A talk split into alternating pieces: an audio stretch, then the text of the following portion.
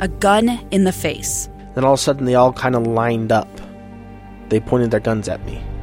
And this is the point where I thought, I'm going to die today. Started 2 years of horror for an American in Venezuela.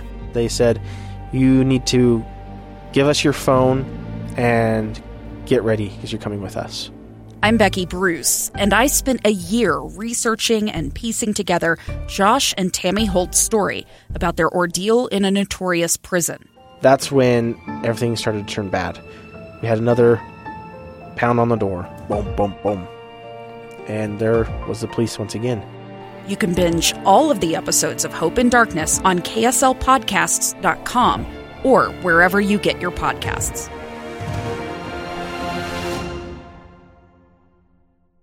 And how the communication is coming along in practice and training. Yeah, no, it's been awesome. The young guys have all been great. They've been doing everything we've asked of them, working hard, communicating a lot. And that's a huge part of chemistry, is just talking a lot, making sure people know where you are, making sure you got people in the right spots. The more I play with them, the obviously that chemistry is going to grow. That goes for everyone. So I've been really happy with how they've been doing.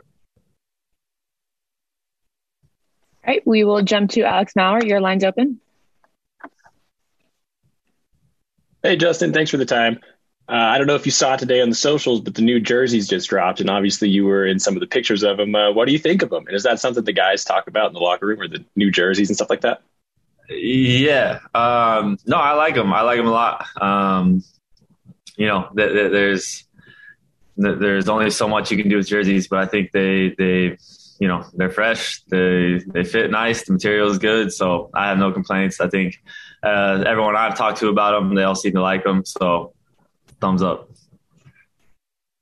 Alex, did you have a follow-up to that? Not for that one particularly, but I guess just in general, with all the super young guys that we've seen come through this season, what's it like for you as a former academy grad and, kind of one of the earlier ones to see, and now, a veteran of the roster, what's it like to see the opportunity that these guys have? Yeah, no, it makes me feel old. But it is seeing them, following the footsteps of me, Aaron, Brody, Tay, all the academy guys that have come up through the system. It's cool because, it's kind of like looking in the past. I remember when I was that young, the nerves, the trying to fit in with the team and play well and go through all that as a young and it's cool for me to help them because guys, like Tony Beltran, Kyle Beckerman, who are helping me along the way. So that's kind of cool to put on that other shoe and try and help them. All right, we'll jump to Jay Catch. Your line's open. Yeah, Justin, I wanted to ask you, in terms of, you are now a veteran on this team, and I know you probably don't feel that way because you've been around the club long enough, you're considered a veteran at this point. What is the biggest step you feel like you've taken in terms of becoming more of a vocal leader? Yeah, I think just, raising your voice at the right times. When you're younger, you kind of, you voice your concerns to the older players, and then maybe they'll relay that to the coaches or the staff or whatever. And now I'm the guy talking to the staff, talking to the coaches. Just feeling comfortable making your voice heard. I think that's kind of mostly what I would say is you just feel more confident in what you're saying. You feel more comfortable making your opinion heard. Just more of a being confident, being comfortable type of thing. Jake, did you have a follow-up? Yeah, I got one other one here for you. Justin, in terms of where your skill set or game is at this point, what are you still trying to add / improve this season? For me, I think the long balls, just getting that switch right, making sure I can hit the outside backs on a more consistent basis.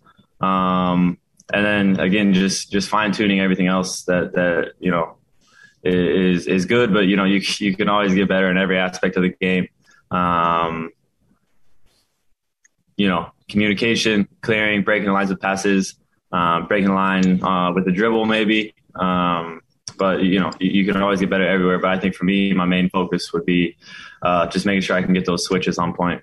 I think that really when a team's pressing and you hit that ball, it kind of it takes the juice out of their press, out of their team, and it's tough to deal with. So adding that element. All right, Alex, we'll go back to you. Your line's open.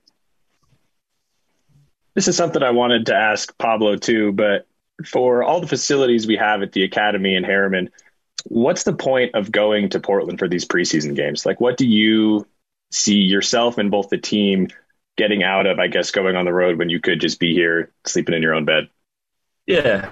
I think it's the competition, you know, there's obviously no other pro soccer teams in Utah. So coming here and getting these games in, and really just testing ourselves against professional opponents is huge. Yeah, just competition.